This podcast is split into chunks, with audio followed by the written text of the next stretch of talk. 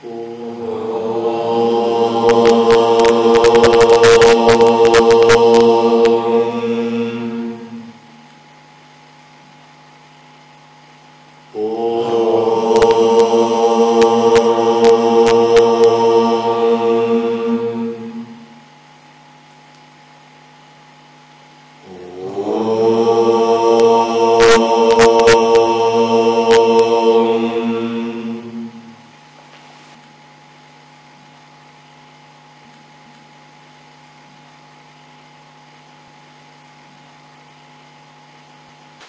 нашей духовной джняния.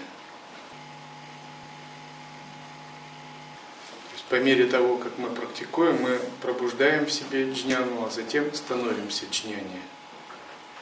Джняни – это то же самое, что и Васиштха, Дататрея, Будда. Васиштха был джняни, Дататрея был джняни. Джняни означает знание своей истинной природы.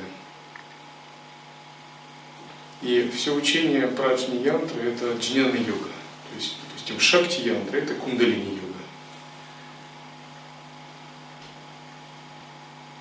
Нада янтра, нада йога.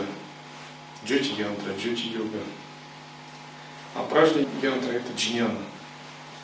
Праджни янтра как бы делится на такие два раздела. Общая философия и практика философия янтры и джняна йога по сути не различаются.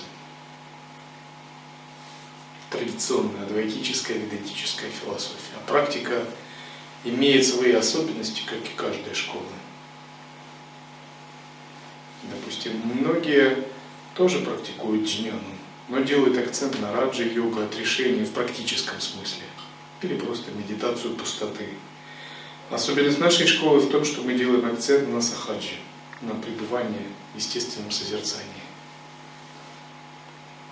То есть вы не всегда, встретив школу Адвайта Веданты, где практикуют джняна йогу, встретите такую практику. Это именно особенность ситхов пратякша Адвайты, течение сахаджи. А, допустим, ситхи ведантических орденов, шанкары, они могут и не следовать сахаджи, или практикующие ну, не практикуют традиционно Махашанти, Раджа йогу. Но тоже исповедуют Адвайта Веданту и Джняна йогу.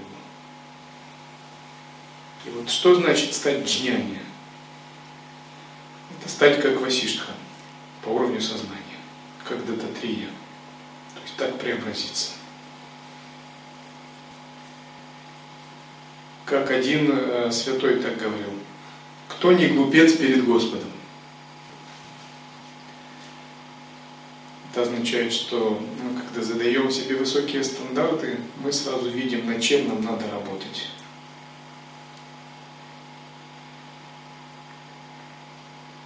Джняна тождественно сахаджи. Можно об этом немного поговорить подробнее. Есть так называемая джняна основы, джняна пути и джняна плода. Это то же самое, что и Ади Сахаджа, Даршан Сахаджа и Пурна Сахаджа. То есть изначальное естественное состояние, естественное состояние пути и полное, реализованное естественное состояние. И вот в основе пути и плоде вы должны четко ориентироваться. То есть каждое учение и каждая духовная школа имеет основу, путь и плод. И вы его можете легко проанализировать для себя, как бы задав вопрос или проанализировав, какова основа учения, в чем путь, а каков плод. Допустим, меня всегда сначала плод интересовал. Основа не важна, а как бы, ну знаете, да, эго хочет, а что я буду с этого иметь? А что это дает? Вот ну, если всех так интересует. И вот начнем тогда с плода. То есть плод учения это и есть джняна плода. То есть что мы в конце будем иметь на выходе? Что мы будем иметь в конце духовной практики? Вот что учит плод. Каковы цели вообще, каковы результаты?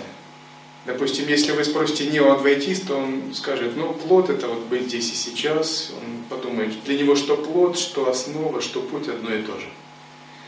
Можно подумать, это такой высокий практик единого вкуса, который уже не различает ничего. На самом деле он может просто не ориентироваться, когда основа путается с путем и плодом. Но если вас спросят, что такое плод, вы можете четко ответить. Плод – это реализация стадии 16 кала, то есть становление Брахмой, Богом-творцом. Как бы мы занимаемся духовной практикой и будем в будущем заниматься, чтобы стать Брахмой.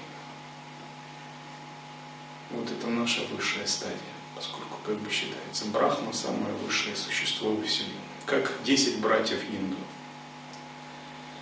то есть если кто хочет стать ситхом, кто-то хочет стать деватом, а мы хотим брахмы, в уме которого есть и ситхи, и деваты. То есть брахма – это как принцип самого высшего проявления энергии. При этом некоторые говорят, допустим, буддисты, но брахма тоже не вечен, он не самосущ, и предаваться Ишваре, стремиться стать Ишварой – это еще не полная нирвана. А мы говорим, да, в общем-то и знаем мы это все, это не новость.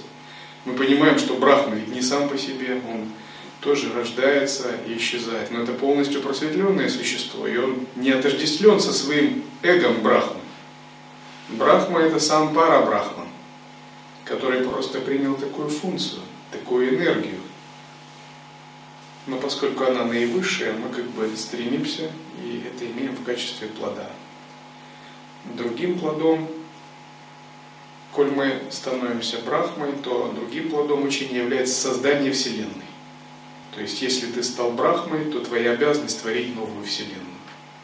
Это означает, что наш потенциал джняна шакти, энергии знания, сватантрия шакти, энергии свободы, ичха шакти, воли, айшвария шакти, божественной власти, пятеричные силы крия шакти развился настолько, что мы способны силой своего естественного состояния материализовать Вселенную, силой своей сатсанкальпы, как брахма. То есть сотворение мандалы – это конечный плод нашего учения. Кроме этого, плодом является также и промежуточным плодом реализация трех пробужденных тел. Джняна-деха, и Сидха-деха. Но когда мы говорим реализация трех пробужденных тел, это не надо понимать буквально. Это значит, вот мы как-то создали эти три тела, и у нас есть три тела такие.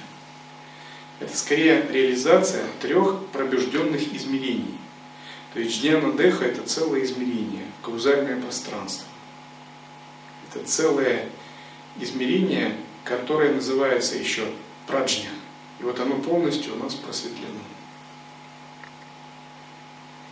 Пранава Деха – это не только иллюзорное тело в форме дататрии, обладающее 32 божественными признаками, ситхами, но это целое полностью чистое измерение. Оно называется еще тайджаса, то есть весь астральный мир просветлен. То есть, когда вы реализуете пранава Деха, у вас может быть не одно тело, а три, семь, десять. А если духовной силы вас много, вы можете эманировать тысячи тел, миллионы тел, миллиарды тел. Для вас нет ограничений. Проявляться в форме вторичных эманаций, излучать из себя чистое, странное, все что угодно. Поэтому иллюзорное тело так и называется измерение богатства проявлений. То есть все богатство проявления астрального мира исходит из вашего просветленного ума. Это и есть принцип пранава деха. Начинаем мы с одного иллюзорного тела, но постепенно мы обнаруживаем, что иллюзорное тело способно творить все, что угодно. Если мир есть проявление ума, то этот ум способен принимать бесконечное многообразие различных чистых, прекрасных, пробужденных тел. И третье тело Сидхадеха – это означает, что способность проявляться и в материальном измерении чисто. То есть, когда иллюзорное тело обретает такую силу, что может быть видимо в физическом мире – не теряя своей просветленности, это ситха-деха. Допустим, если какой-то перерожденец рождается и принимает тело ребенка, растет, то это еще не ситха-деха. То есть он просто методом переноса сознания воплощается в тело ребенка и продолжает свою миссию, как буддийские бодхисаттвы, например, или некоторые аватары. Но в нашем понимании ситха-деха это когда тело проявляется в физическом мире, но оно не создано из плоти и крови. Оно кажется выглядящим из плоти и крови, но оно может менять любую форму. Вот это истинная ситхадеха. Таковы три тела реализации. А в высшем смысле ситхадеха – это целое просветленное материальное измерение. То есть проявляться, а, достигшее этого уровня, может не только как тело пробужденное, как животное, как лес, как слон, как мост, река, как угодно.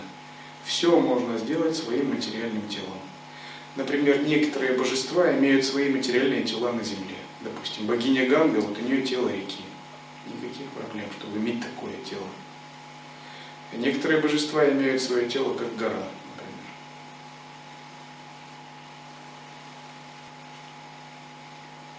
Итак, когда у нас реализованы три тела, создана мандала, как Вселенная, и реализован статус Брахмы, который обладает пятью главными силами и пятью силами действия, это и есть джняна плода.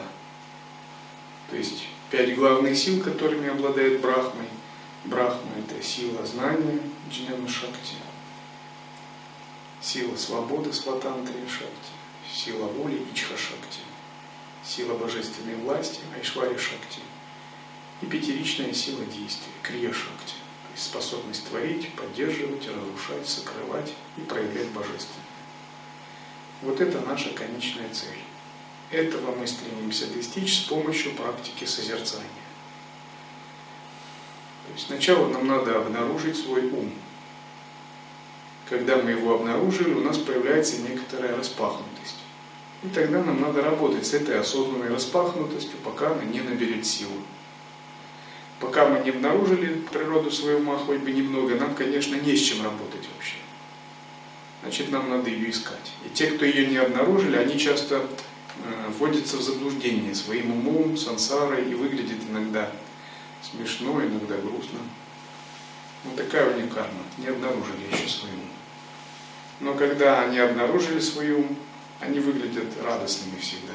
Потому что это очень радостное событие быть постоянно в распахнутом состоянии, не отождествляться, самосвобождаться, играть.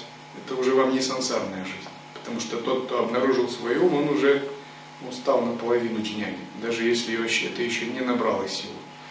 Он уже не живет как бы в этом мире по сансарному, он играет. Это и есть качество джняни, способность играть. А способность играть значит быть непрерывно в состоянии самоосвобождения. Тот, кто не обнаружил свой ум, не может играть. Он как бы всегда действует, попадается. Все по-настоящему. Он обижается по-настоящему, привязывается по-настоящему, там, отвергает, принимает по-настоящему. Все сансара действует, значит, как за чистую монету принимает. И кармические реакции все по-настоящему действуют. Но джняни совсем иначе.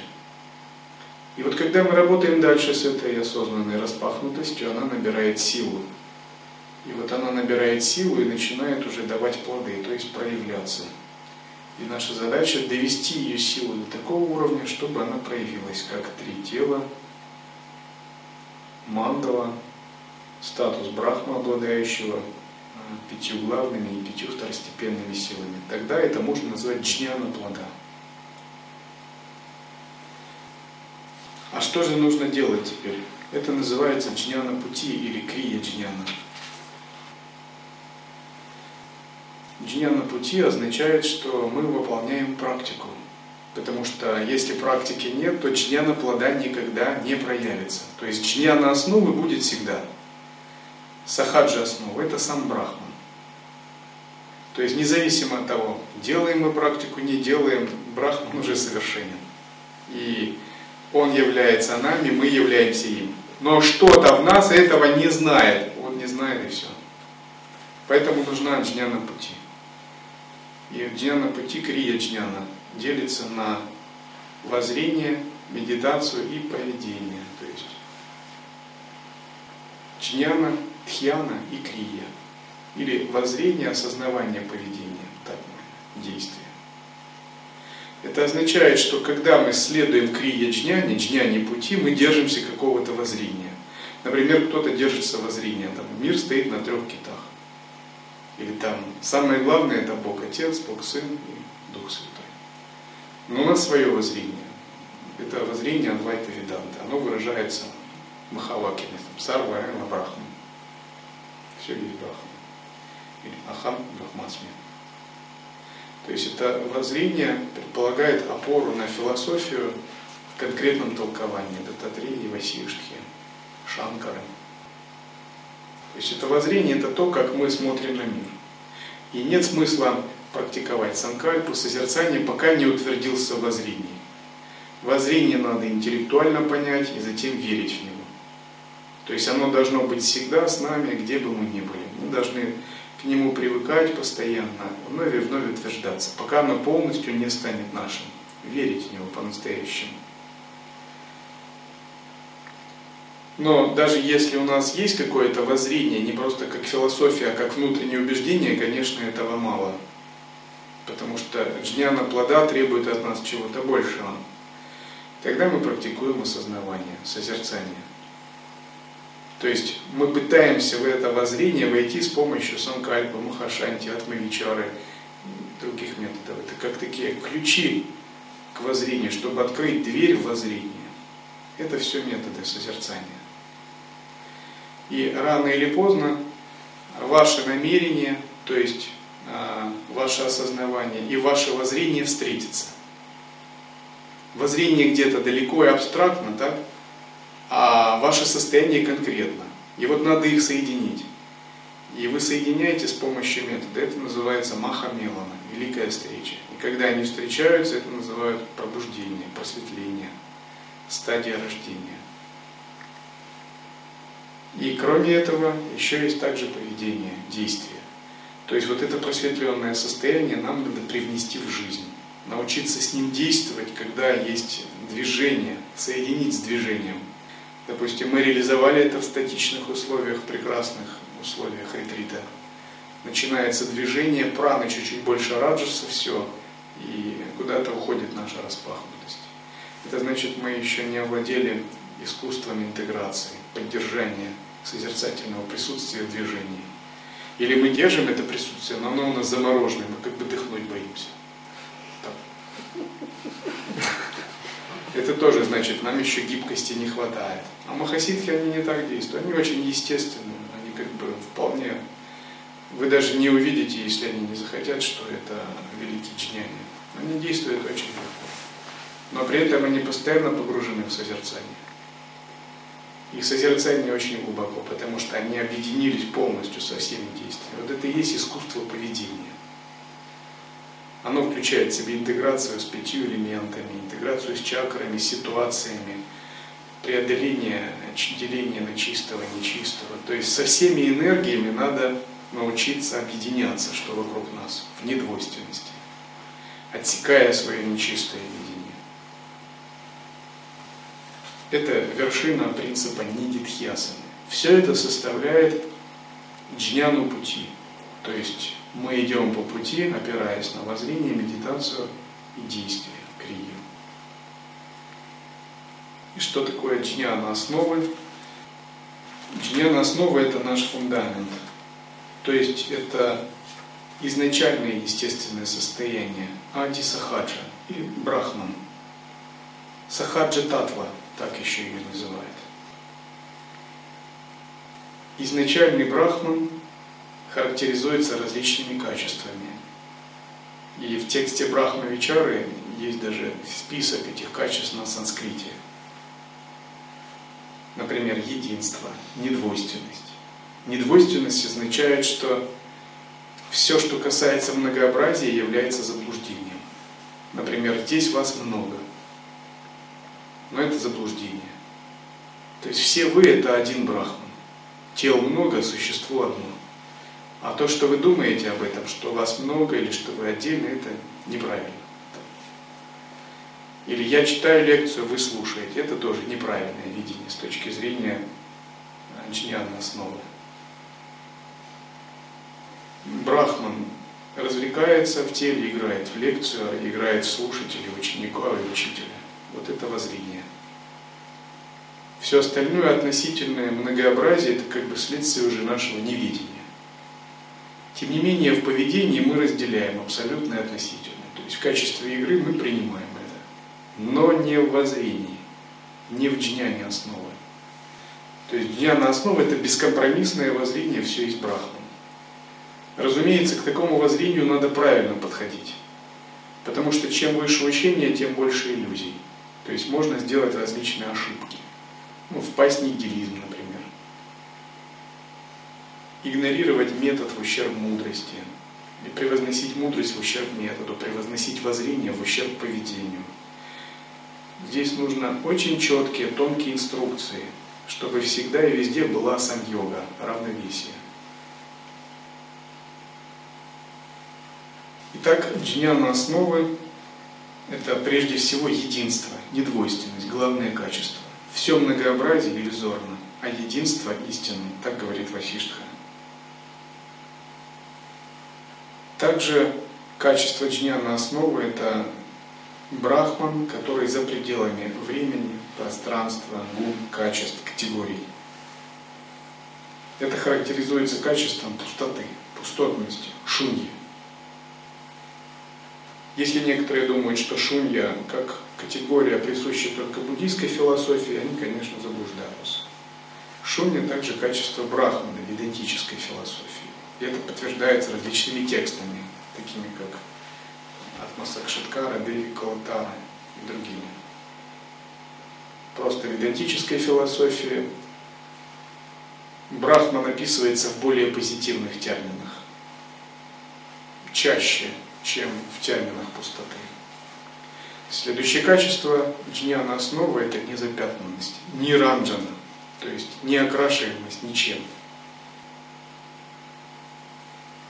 И это частый пример, когда мы показываем, если мы посмотрим, то этот кристалл прозрачен. Но если мы поставим его на поверхность, то кажется, что он меняет цвет. Но реально меняет он цвет или нет? Не меняет? Как, разве вы не видите цвет?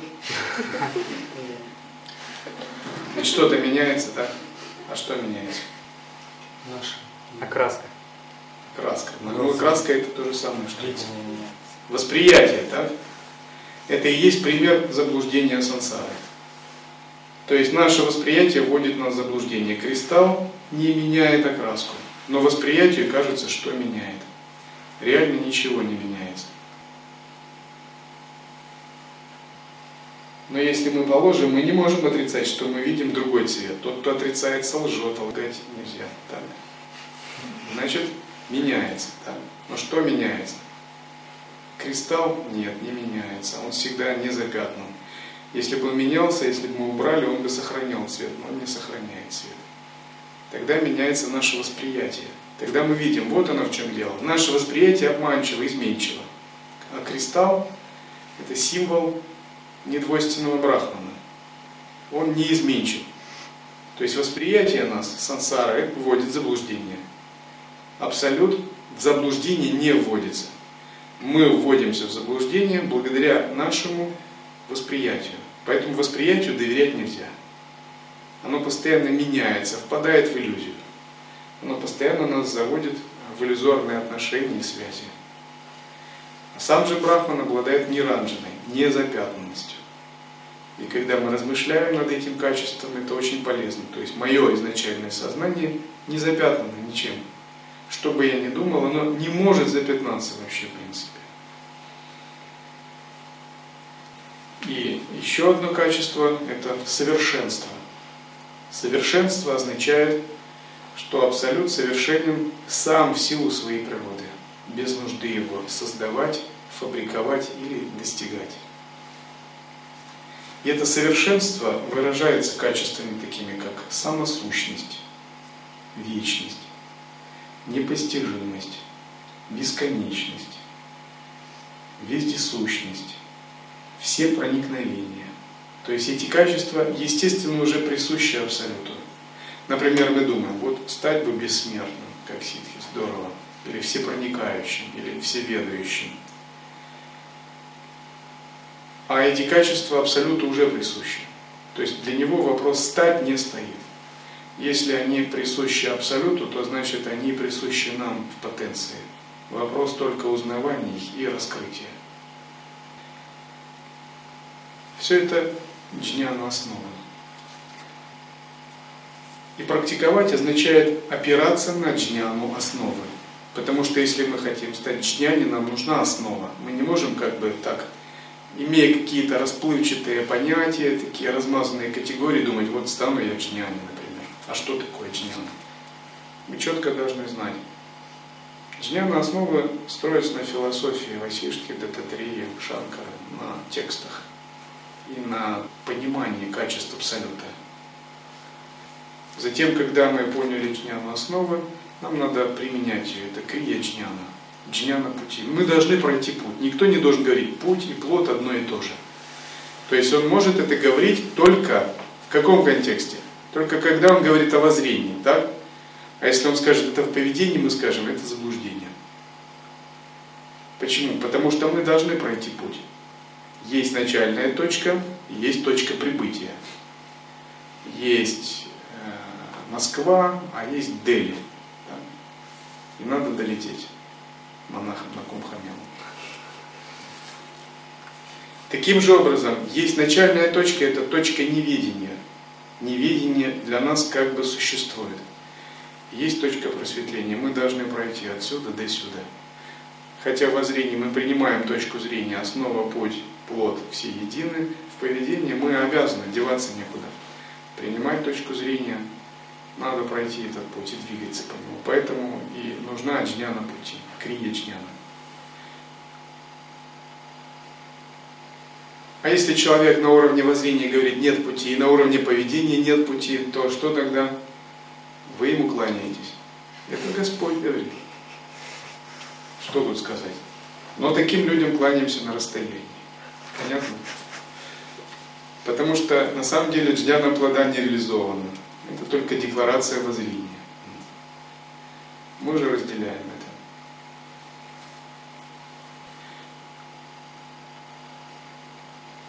И для того, чтобы понять, что же такое джняна пути, мы должны разобраться с нашим внутренним инструментом.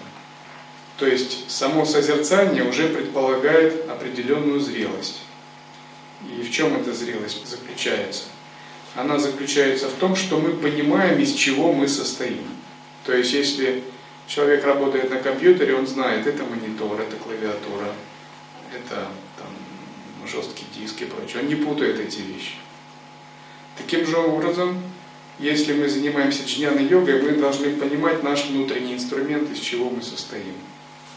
И этот внутренний инструмент называется антахкарана. Антахкарана так и переводится, внутренний инструмент.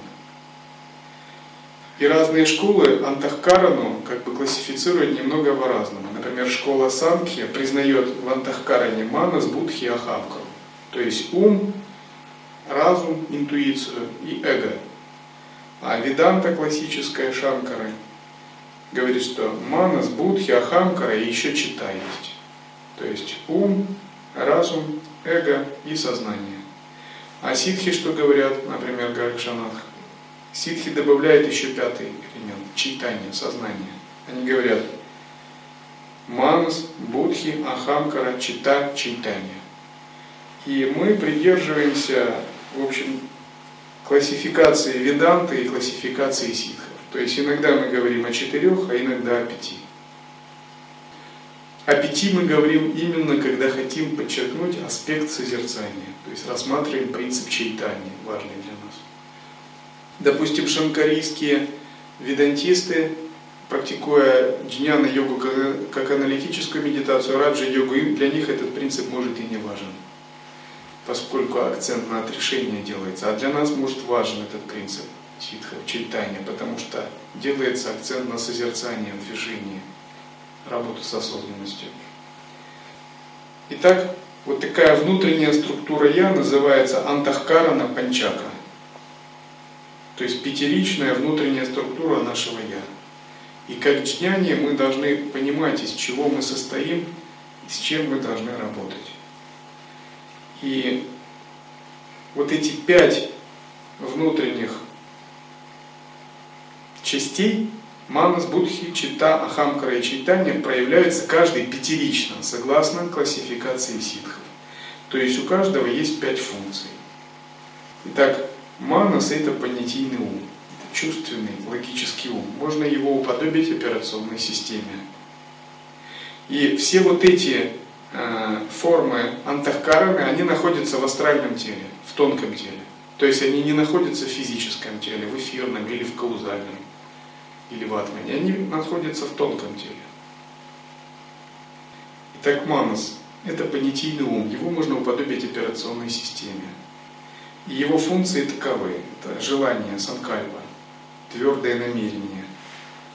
Воля, направленная на выявление того, что значимо. Например, каждый из нас выражает какие-то намерения. Это действует санкальпа. А есть противоположная вещь, называется викальпа. То есть это мысль, которая неустойчива и колеблется. Например, фантазия, пустопорожние мысли. Это колеблющийся ум, например, сомнения, необоснованные фантазии, то, что отклоняет. И обычно в уме идет борьба между санкальпой и викальпой. Допустим, вы медитируете, удерживаете чувство «я», это санкальпа, держать чувство «я». А викальпа – это постоянно желание ума пофантазировать на какие-то темы. Или вы делаете служение, или созерцаете в движении, это санкальпа. А викальпа – это фантазии. И с одной стороны идет санкальпа, с другой викальпа, и между ними борьба идет. Кто кого одолеет. И если йогин неопытный, невнимательный, викальпа берет верх. И тогда внутренняя алхимия созерцания приостанавливается. А если йогин опытный, у него санкальпа. Санкальпа берет верх. При этом викальпа не блокируется и позволяется, но действовать, быть, но на вторых ролях, подчиненная. Она как бы на коротком поводке. Кроме этого, есть также состояние уманаса, называемое мурча. Это бессознательность, как обморок. Появляется в состоянии замешательства ума. Это как операционная система зависла ума, мурча. Иногда это состояние используется для прямого введения. Если ум достаточно осознан, в этом состоянии человек может распахнуть ум. Другое качество ума называется манана. Манана – это размышление, рефлексия, которая активируется при обдумывании чего-либо. То есть, когда вы оцениваете, судите, это все работает манас, и именно конкретно манана, функция манаса. И, наконец, третье качество – джадата – оцепенение, жесткость, безжизненность. Когда ум не работает, это как бы спящий режим. Вот это функции нашего ума как такого тонкого компьютера. То есть ум можно уподобить такой операционной системе. А вас надо уподобить пользователям. Тот, кто хороший пользователь, может работать. Плохой пользователь, у него ум зависает, происходят сбои, он толком ничего не может даже сделать. И следующий внутренний инструмент – это будхи. Будхи есть различающее сознание, это высший ум, который регулирует манас. Его можно с чем сравнить? Наверное, с центральным процессором, да? Который управляет разными программами, операционными системами. Будхи – это то, что в нас вырабатывает ценности, смыслы. Как бы наше тонкое сознание, ответственное за нашу идеологию, убеждения, воззрения – и когда у человека развит будхи, у него сильная вера, воля, он силен в отношении взглядов на жизнь, смыслов и ценностей. Слабый будхи, неразвитый, человека легко идеологически изменить его сознание, или у него вера перемешана с сомнениями. Он не задумывается о смысле жизни, воля слабая. То есть он идет за умом, манас диктует ему все. Манас не подчинен. Сильный будхи, манас подчинен всегда.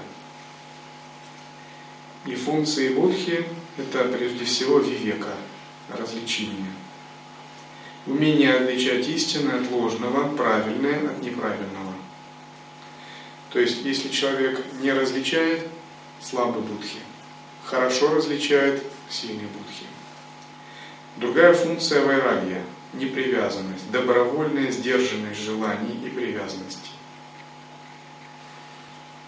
способность отвлекать ум от того, что неправильно или бесполезно, способность отрешаться.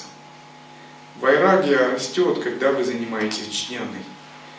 То есть, если у вас слабый будхи, то вам трудно отрешаться от привязанности, трудно обретать бесстрастие, потому что манас, постоянно эго, говорят, вот это, вот это, постоянно трудно. Сильный будхи позволяет это делать, потому что он обладает качеством вайрагия, бесстрастия.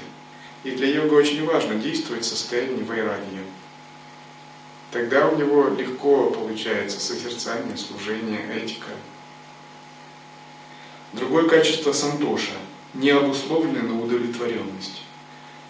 Будхи присуща внутренняя радость, удовлетворенность, не зависящая ни от чего, поскольку оно обладает качеством отрешения. Как бы ни было, ты везде счастлив. И вот усмиренный ум – это значит сильный будхи.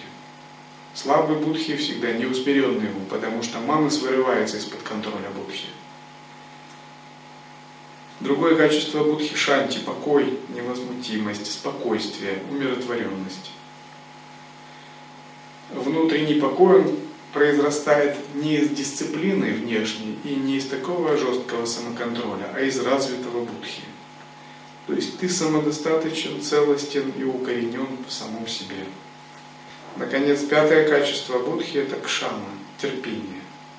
Это сдержанность, смирение, снисходительность, покорность, милость другим. Все это сатвичные качества, которые присущи людям с развитым будхи. Неразвитый будхи терпения нет, сдержанности нет. То есть энергия сознания не контролируется. Другая часть называется ахамкара, эго.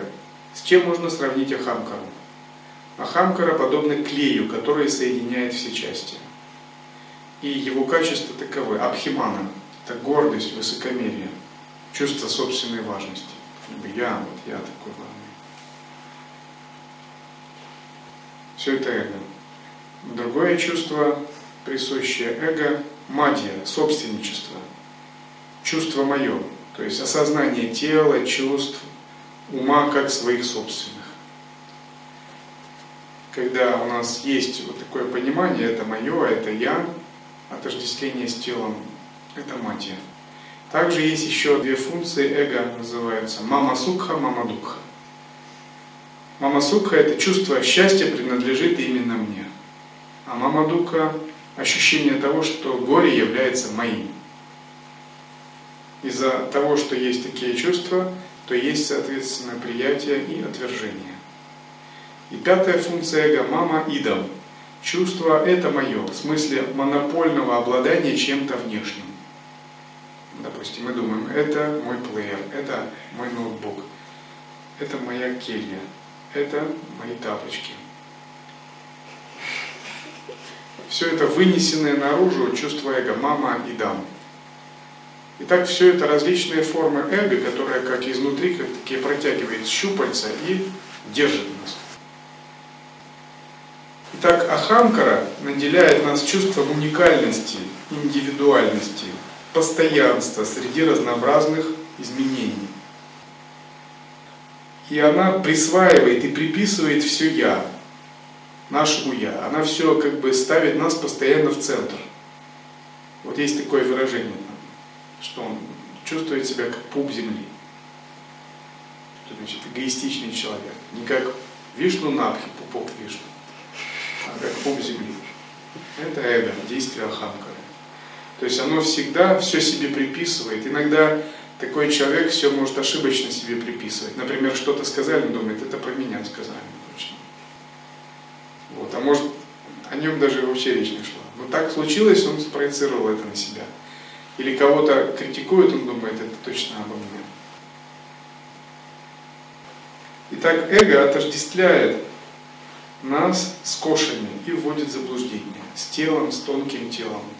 Оно постоянно как клей сцепляет нас с предметами, с кошами, с телом, с различными чувствами. Все это функции ахамкары. Кроме этого, есть чита, Итак, будхи надо развивать, манас надо контролировать, а эго надо усмирять и отбрасывать. И чита – это следующая часть, это сознание. И она разделяется на такие функции. интеллект мати, то есть проницательность сознания. Это как бы способность анализировать, выносить суждения, оперировать понятиями, суждениями, умозаключениями. Все это интеллект. Другая функция читы – устойчивость, тхрити, стабильность, утвержденность духовного опыта или осознавания. Когда некий духовный опыт внутри нас утверждается и растет. Вот такая устойчивость – это функция читы. Еще есть такая функция, как смрити, память. То есть у нас у всех есть воспоминания, и мы воспроизводим прошлый опыт с помощью воспоминаний.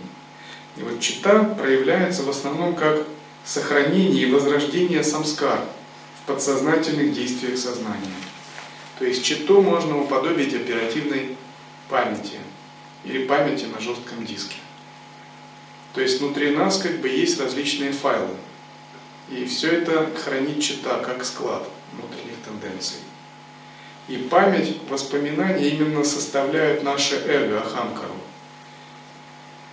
Мы есть то, что мы о себе помним. Например, если бы не было читы, мы бы уснули, наши самскары вошли в ясный свет, растворились в брахмане. Мы бы проснулись, думали, кто мы вообще, что я здесь делаю, а что это за мир такой, кто это Дататрия такой. Но чита не дает этого делать. Мы помним. Мы помним на уровне манаса и на уровне тонкого тела. Мы помним даже прошлые жизни глубоко в душе. Все накопленные грехи и все накопленные заслуги, все это мы помним. Потому что чита сохраняет все эти записи. Чите также принцип э, присуща тьяга, отрешенность. Это способность к оставлению или отказу от чего-либо, к жертве ради большего. То есть чита как сознание может отказываться от части какой-то себя, не отождествляя с нею. Итак, чита – это то, что есть в нашей памяти, в нашем тонком теле. И многие не совсем понимают, что именно память вызывает к жизни все то, что с ними происходит. Например, если у вас есть в памяти какие-то события, то эти события будут происходить независимо от того, хотите вы или нет. И они не произойдут только в том случае, если вы приложите большие усилия и их очистите. И вот память определяет то, что разворачивается наша карма. И обычно говорят, что каждое наше действие производит три вида следствий. Пхала – то есть, что бы вы ни сделали, ни сказали, ни подумали, вы создаете будущее следствие. Вы производите некую вибрацию в пространстве. И это все фиксируется тонким телом. И вот есть видимое сразу следствие. Например, вы готовите суп, а затем едите. Вы создали причину и следствие удовлетворенности. Или если вы раздраженно разговариваете с кем-либо, это причина. Следствие. Вы оказываетесь на монастырском совете. Причина, следствие. Видимое сразу. Но есть другое. Это называется следствие в виде отпечатков. Самскара пхала. Следствие в виде отпечатков, оно не дает быстрых результатов, но оно оставляет внутри вас следы, тонкие васаны. То есть вы что-то сделали, но у вас в уме появился отпечаток. И этот отпечаток становится вашей памятью. Вы не можете от него избавиться по своему желанию. Он на вас оказывает влияние, самскара создается. Он становится причиной ваших будущих желаний и намерений. То есть то, как мы поступаем, влияет на то, какими мы становимся. Если мы много раз плохо поступаем, то создается тонкая память, и мы сами становимся плохими. Если мы много раз поступаем хорошо, то создается память о хорошем, и мы сами становимся хорошими. В этом принцип накопления заслуг. Например, если у человека плохая карма, ему не надо практиковать, ему надо накапливать заслуги. То есть хорошее воспоминание. Хорошее воспоминание – хорошая карма. Плохие воспоминания – плохая карма. Итак, тонкое тело содержит память, самскары и после смерти тела – и после смерти тела самскары действуют после смерти. проявляясь. Допустим, в тонком теле компьютерного игрока, привыкшего играть в виртуальную реальность, тонкое тело будет разворачивать эти самскары. И после смерти тела он будет играть в компьютерные игры. Тонкое тело художника будет разворачивать образы, которые он создал. И он будет в тонком теле встречаться с ними после смерти. Тонкое тело инженера будет содержать разные проекты, которые он делал. Все это самскара бхава. И есть также адриштабхала. Адриштабхала – это невидимые следствия, невидимые влияния. То есть мы что-то сделали, это не проявляется сразу. Это, может, не дало отпечаток какой-то яркий, но это повлияло, какое-то качество вам добавили одну очко. Какое-то качество у вас развилось. Например, выросло ваше обаяние или ваша артистичность выросла. И вы делаете это, постоянно растет и растет. И рано или поздно это проявляется в виде каких-то духовных, религиозных или человеческих достоинств, каких-то качеств и черт характера или недостатков. И затем они вознаграждаются или наказываются в соответствии с космическим порядком Рита и Нияти. Это Адриштабхала. То есть то, что сразу не проявляется. Вот таковы действия, которые возникают. И все это происходит благодаря памяти, благодаря чите. Наконец, пятый аспект нашего внутреннего инструмента – это читание, сознание, один из самых важных. Чайтание – это наша осознанность, это пространство нашего ума. И оно тоже обладает разными функциями. Вимарша – размышление. Вимарша – это отражение осознавания различных процессов в нашем сознании. Допустим, вы созерцаете санкальпу, есть движение мыслей, мысли расплываются, или мышление четкое, вы пресекаете мысли, или нечистые мысли появились. Все это вимарша. Вы производите мысленный процесс. Другое качество чинтана. Чинтана – это осознавание. Это вот когда вы можете быть в созерцании на фоне присутствия, и вы находитесь в тонком созерцании. Это действует чинтана. Еще чайтане присуще такое свойство, как шилана. Шилана – это внутренняя добродетель, внутренняя самодисциплина. Самоорганизация изначально присуща сознанию, как внутреннее добро. Когда интуитивно вы изнутри знаете, как держаться правильного духа. У чайтани также есть еще функция дхарья, бесстрашие, отсутствие колебаний. То есть, когда вы утвердились в нем, ваш ум не колеблется, потому что сознание всегда шире любых переживаний. Это и есть дхарья. И нихсприхатва, беспристрастность. Беспристрастность означает, как только ваше осознавание высвобождено, вы перестаете зависеть от желаний. Вы имеете тенденцию освобождаться от желаний. То есть вам не хочется следовать за желаниями и быть от них зависимыми. Но если чайтание не развито и слаба, это трудно. Но как только оно развивается, все желания для вас меркнут. Вы свободны от них. По крайней мере, вы достаточно от них свободны, они вас не могут смутить сильно. Потому что таково свойство читания, не сприхатва, беспристрастность. Итак, это 25 категорий проявлений ума в теле, когда каждая функция антахкараны, манас, будхи, ахамкара, чита и чайтanya проявляется пятилично. И если вы знаете эти пять категорий антахкараны и пять функций каждой категории, вы как бы получаете общее представление о том инструменте, которым вам предстоит пользоваться в процессе джняны йоги. И полезно выполнять аналитические медитации на каждую часть этого внутреннего инструмента. Допустим, медитировать над манасом, видеть его работу и функции, медитировать над будхи, над ахамкарой, видеть его недостатки и сильные стороны, над читой и над читанием чтобы выделить это в себе и понимать, из чего мы устроены.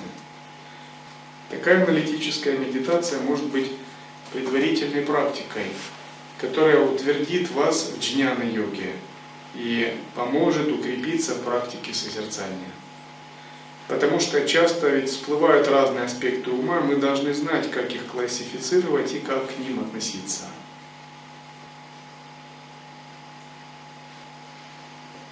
Вопрос, да? Задавайте. Я хотел спросить, читал, вот, очищается за счет, допустим, баджан мандалы, да? Ну, за счет визуализации практик. Манас за счет концентрации, приложения усилия, воли, а будхи, вот какие именно методы, чтобы будхи, как работать с будхи, чтобы его направить на достижение? Во-первых, верность своим идеалам, убежден, убежденность в своих ценностях. Вера – вот что растит Будхи.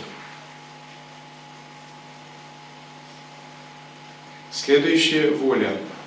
Будхи растет благодаря приложению воли, тренировке воли. Когда вы не уступаете поползновениям эго, манаса, будхи растет. Не следуете за памятью, тенденциями черты. Отбрасывание себя, самоотдача, смирение, сдержанность. Все это увеличивает будхи. Допустим, если вы делаете тапас, блокируете манас, останавливаете мысли, не идете за фантазиями, викальпами манаса, не следуете за читой памятью, то резко активируется сила будхи. У вас появляется большая духовная сила. Вы как бы изнутри извлекаете некую вам присущую магическую силу. И с ее помощью можете что-либо делать, достичь или прояснить для себя. Любой тапас усиливает будхи. То есть, если вы немного концентрируетесь, выполняете какую-то аскезу, у вас ваш будхи возрастает.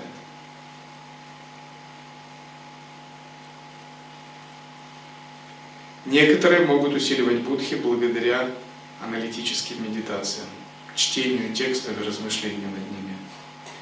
Например, многое время я очень много читал и размышлял, и это размышление длилось непрерывно, философия.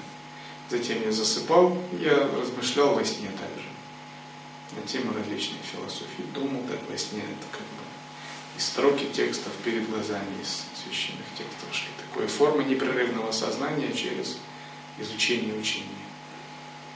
Все это активирует Будхи.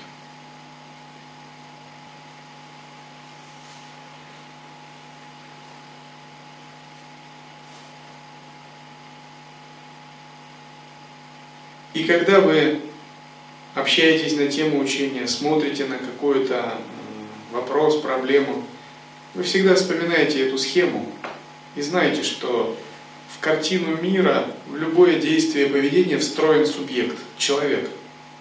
То есть, когда задают вопрос, кто это, всегда будет «я». И затем мы это «я» должны разобрать по кирпичикам. А что именно это «я»? И часто люди занимаются вечарой, говорят, я занимаюсь самоисследованием, кто я, я никого не нахожу там и так далее. Такие ответы бывают. Пустота, безмыслие. Но этого мало. Если вы глубоко исследуете природу Я, вы должны, должны обязательно увидеть там Манас, Будхи, Читу, Ахамкару, Чайтанью. И увидеть их все функции, всю их переплетение, взаимосвязь, игру нюансов. И при этом, увидев все это, вы должны от них отойти. Разотождествиться с ними. Тогда это можно назвать глубоким самоисследованием. А если человек выполняет просто самоисследование, но у него как бы нет различия, различия между читой, ахамкарой, манасом, все это не понимается, то еще это самая начальная стадия вечара. То есть это вы проникли только на небольшой слой подсознания.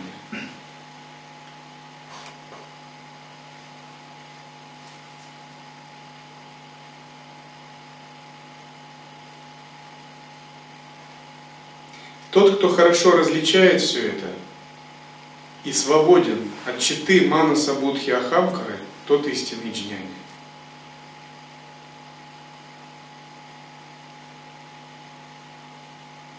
Я вам желаю всем стать истинными джняни.